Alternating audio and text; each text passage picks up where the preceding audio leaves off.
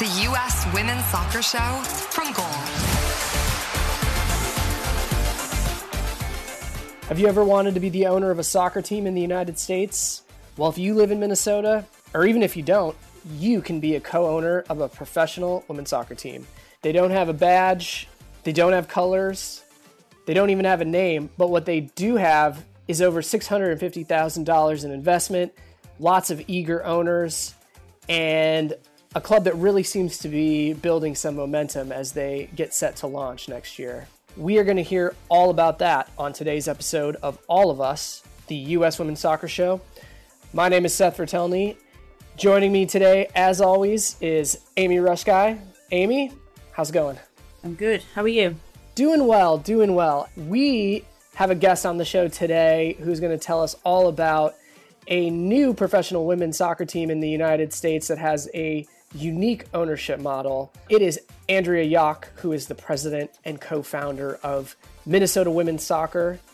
They are the first women's team in the United States to use a community ownership model where you pay a minimum fee of at least $100 to be a co owner of the club. Uh, they are starting play in the new USLW League next year. And it is a very interesting model that I wonder if other teams may follow in the future if uh, this team is successful. That's just a taste of what Minnesota women's soccer is trying to achieve. But we wanted to find out more, of course. So, without further ado, our interview with Andrea Yoch, the president and co founder of Minnesota Women's Soccer. Andrea, welcome to the show. Thanks so much for coming on. Yeah, thank you for having me. It's uh, great to chat with you. Let's start from the beginning. Walk us through how this idea came about, not just to, to start a team, but to, to start a team with this unique ownership model. Um, so we like this was our pandemic project. Honestly, this was too many of us being locked in our houses, needing to find something to do. So um, it was an idea of two local sports fans, and they invited a bunch of us to come to a meeting. So we all went to a park. We sat six feet apart outside on benches and talked about what could we do to bring women's soccer, a, new women's soccer team to town. And once the core group was created and we realized that we were dedicated to figuring this out, we started meeting with all the leagues. Everybody at that time was announcing they were starting a new women's league. So we met with everybody. And at the end of it, USLW was the one that matched up with our mission the most. So once we got that taken care of, then, and the most important thing about USLW is they were okay with a community ownership model. Whereas some of the other leagues, it was more about a franchise fee. And we were just a group of normal community people that are soccer fans. So the community ownership model was really key and that was where we got started. So that was last spring, and we got announced in June. Yeah, and I guess you talked about it a little bit there. The about why the USLW was the right league for you. You know, you say it aligned with your mission. What were the specific things about the league that that really sort of drew you in? The really the biggest thing for us was it's not just about the soccer on the field. It's really about developing the women as players and then people in the front office and and growing the experience that women can get in sports so that they can continue to go on. So one of the things that we've talked about a tremendous amount is if you are a player that wants to go into sports business, we want to make sure that we are also mentoring you so that you could go and be the CFO of a team someday. You know, if you're someone that wants to be a broadcaster, we will connect you with broadcasters to make sure that you have a mentor. And that is also the mission of USLW. And that is really what connected for us was to create an entire new generation of women to go into the sports business. Tell us about this community ownership model because when you look at this team, that is kind of the thing that, that sticks out as being so unique. How how did the idea come about to have that be the model, and how does it work functionally? You know, once once the team starts up. The founders of this team are just regular people, right? We have a bar owner, we have somebody that works for the city. Um, I'm a freelancer. Uh, someone else works at a nonprofit, so none of us could write a big check But then we looked at the other community owned men's teams in the United States and we realized that they were very um, successful and that their community was really engaged. Like if you look at Detroit City, those fans are, are nuts for that team, but they're also owners in the team. And in Chattanooga, they have T-shirts where you walk around and it says "owner" on the back of your T-shirt. Right? That's cool. So we were like, we can do this. We can become the first women's-owned, community-owned team in the United States.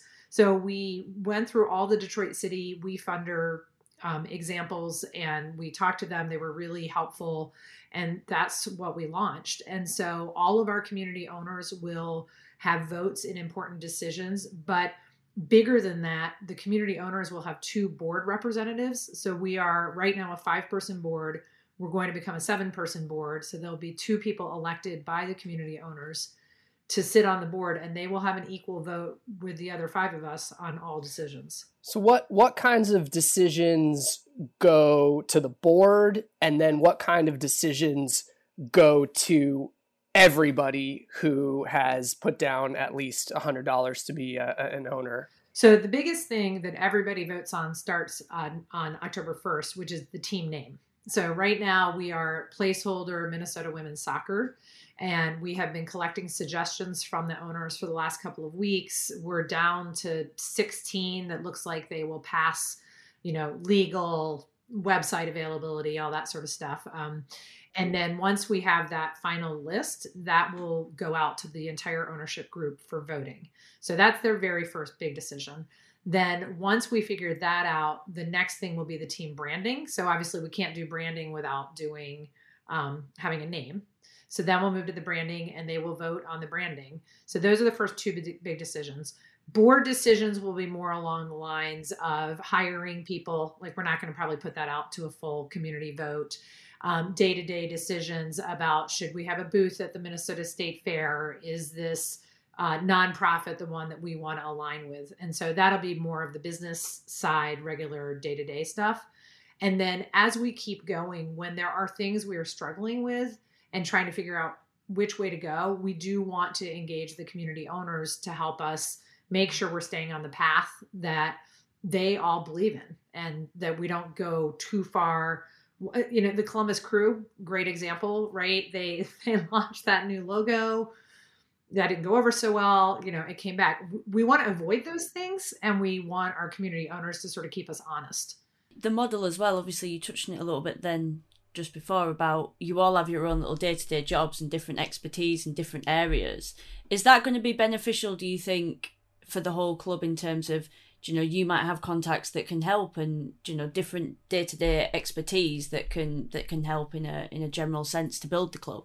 Yeah, uh, to be honest, it's already helped um, because I'm a freelance marketer that does a lot of media.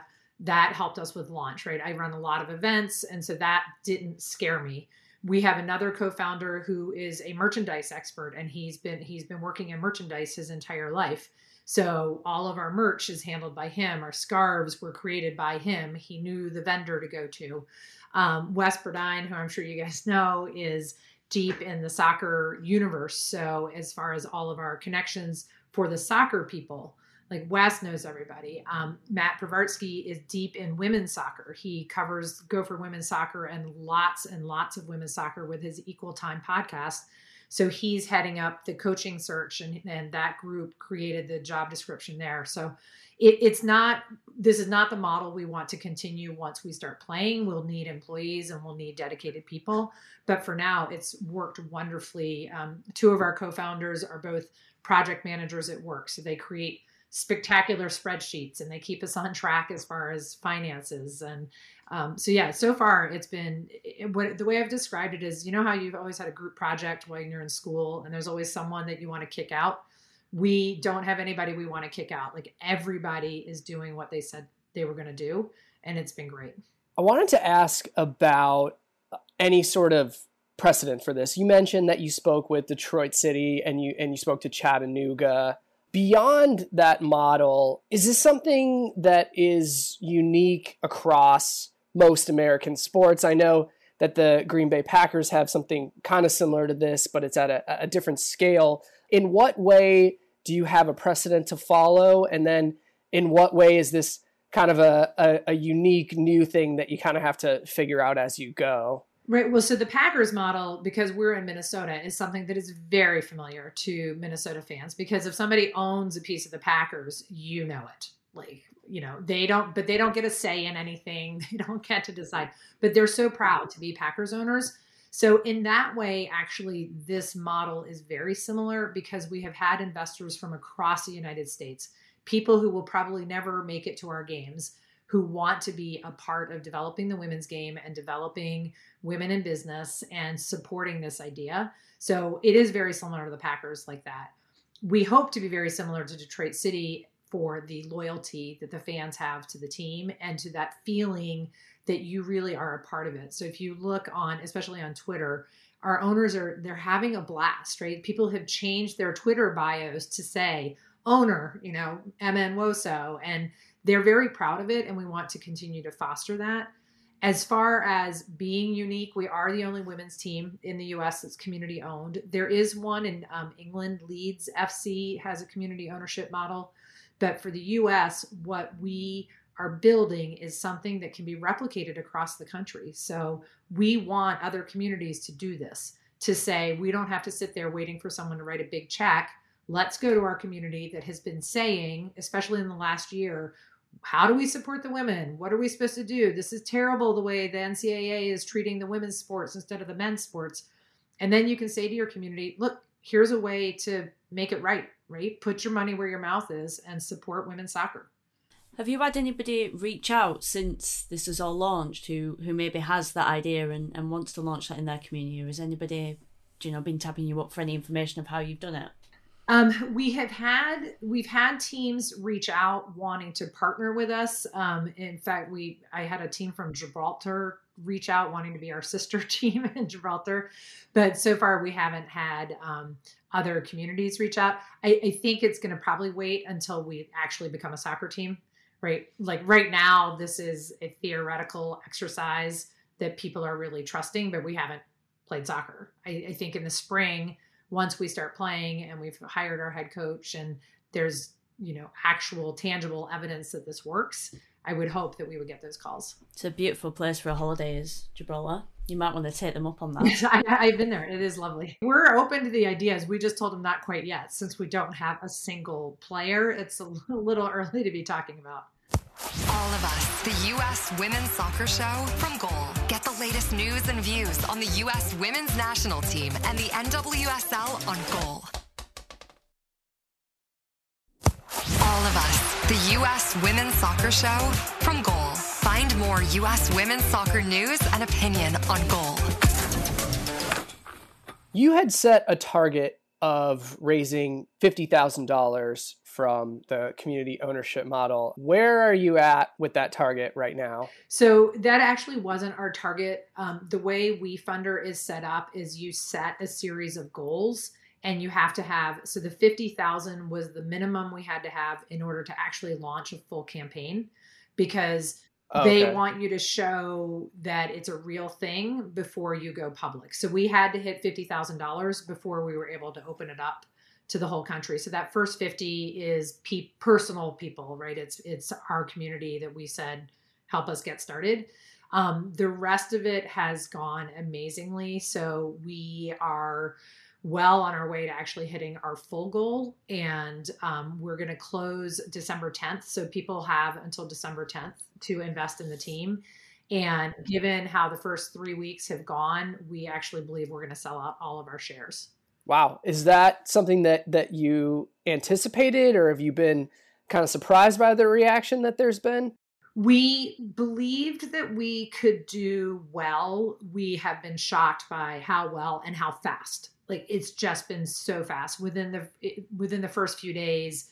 Honestly, it was like watching the stock market for us. We were going in and refreshing the WeFunder page every 5 minutes and the numbers just kept jumping and jumping and it's continued to do that. So what we realize now is that we're on to something. People are really excited. We've had tremendous support from the soccer community, media, and just uh, people we've never met who are reaching out to us saying this is so exciting. So yeah, we, we were surprised, but pleasantly surprised and really happy to find out that we weren't crazy to believe that this could work. Yeah, because I, as a as a native Minnesotan myself, I, I know that that is a uh, it's a very saturated sports market. Um, you know, you have the Twins and the Vikings and the Wild and the Timberwolves and the Lynx, and you have the University of Minnesota, and of course you have Minnesota United. There's there's a lot of options, so there's there there's a lot there. So I guess how do you see yourself kind of fitting into that market? I mean, do you do you feel like there's there's um, still enough left over to to give you guys the interest that you're you're hoping for. Yeah, I think for us, I worked for Minnesota United when they played in the NASL up in Blaine, and that was an atmosphere of families and fun where you could I could bring my kids to the game and then just tell them to meet me back at the end of the game, and I had no idea where they went for two hours, but they were safe, they were happy, they had a good time, I had a good time that's the atmosphere that we'd like to create right now especially on our pro sports level. Tickets are expensive. You know minnesota united is mostly sold out. So if you want to take your entire soccer team it, it's hard to get 20 tickets together right? And then if you want to add in parents you just can't get a block of tickets like that.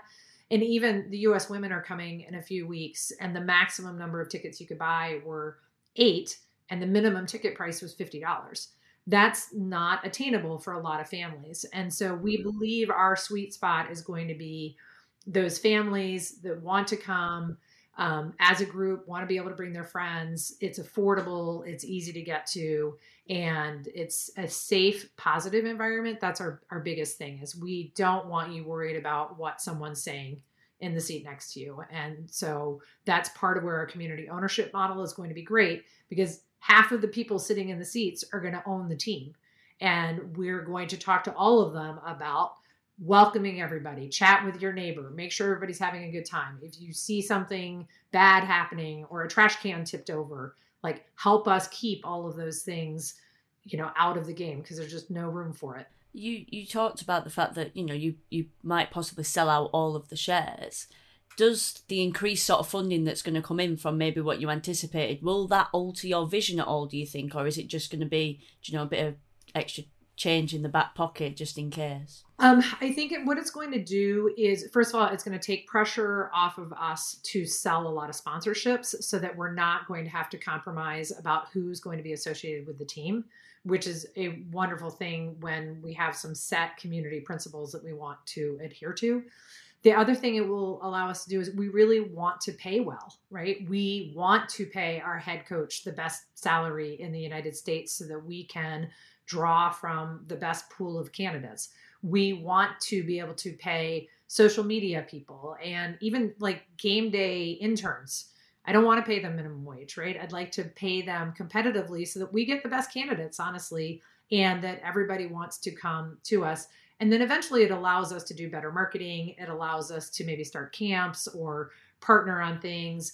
It allows us to not make the players have to be on a bus for 12 hours because if we've raised that money, then we can put them on a plane or we can make sure that they're not four to a room in a hotel, right? There's two to a room in a hotel. So that money is really going to help us be very professional in how we go about the team, you know, executing the team and not have to cut corners and we've seen in in the NWSL especially recently and, and to be fair across America there's in the ownership models there's there's a lot of sort of famous owners popping up um, all across the sports world at the moment. Um, have you been tapping up any of these famous Minnesotans and see if they want to get involved? We do. Um, probably our, our, most famous is um, Chad Greenway is a former Viking. He was captain of the Vikings. He has four daughters.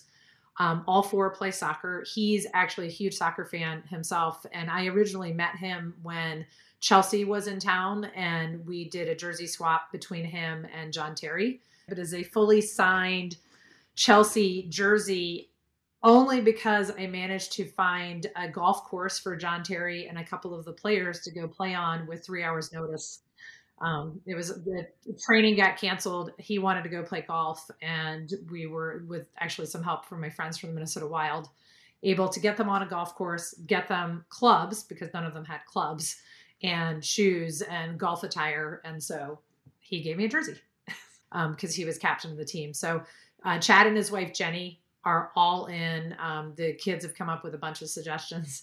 And then we do have some local media um, or radio folks um, and celebrity band musician types that have all invested. And they've all been very vocal about their investment, which is awesome because it shows that this is real and that if someone like a Chad and Jenny Greenway are doing it, then oh, I want to be a part of this. So there's definitely a cool kid factor to it, um, which has been really fun. You'll have to you'll have to remind him of that. You'll be like, oh, do you remember? Do you remember when I sorted that golf course out for you? Do you want to invest in yeah. this women's team? Yeah. Do you want to invest in my team? exactly. And there are other people like Lori Lindsey um, is supporting us, and some some other national people, and even people that haven't been investing in the team have been really supportive in their attention and love, like the soccer cooligans and you and Jason Davis. Like it's been overwhelming how interested and excited everybody is about this model.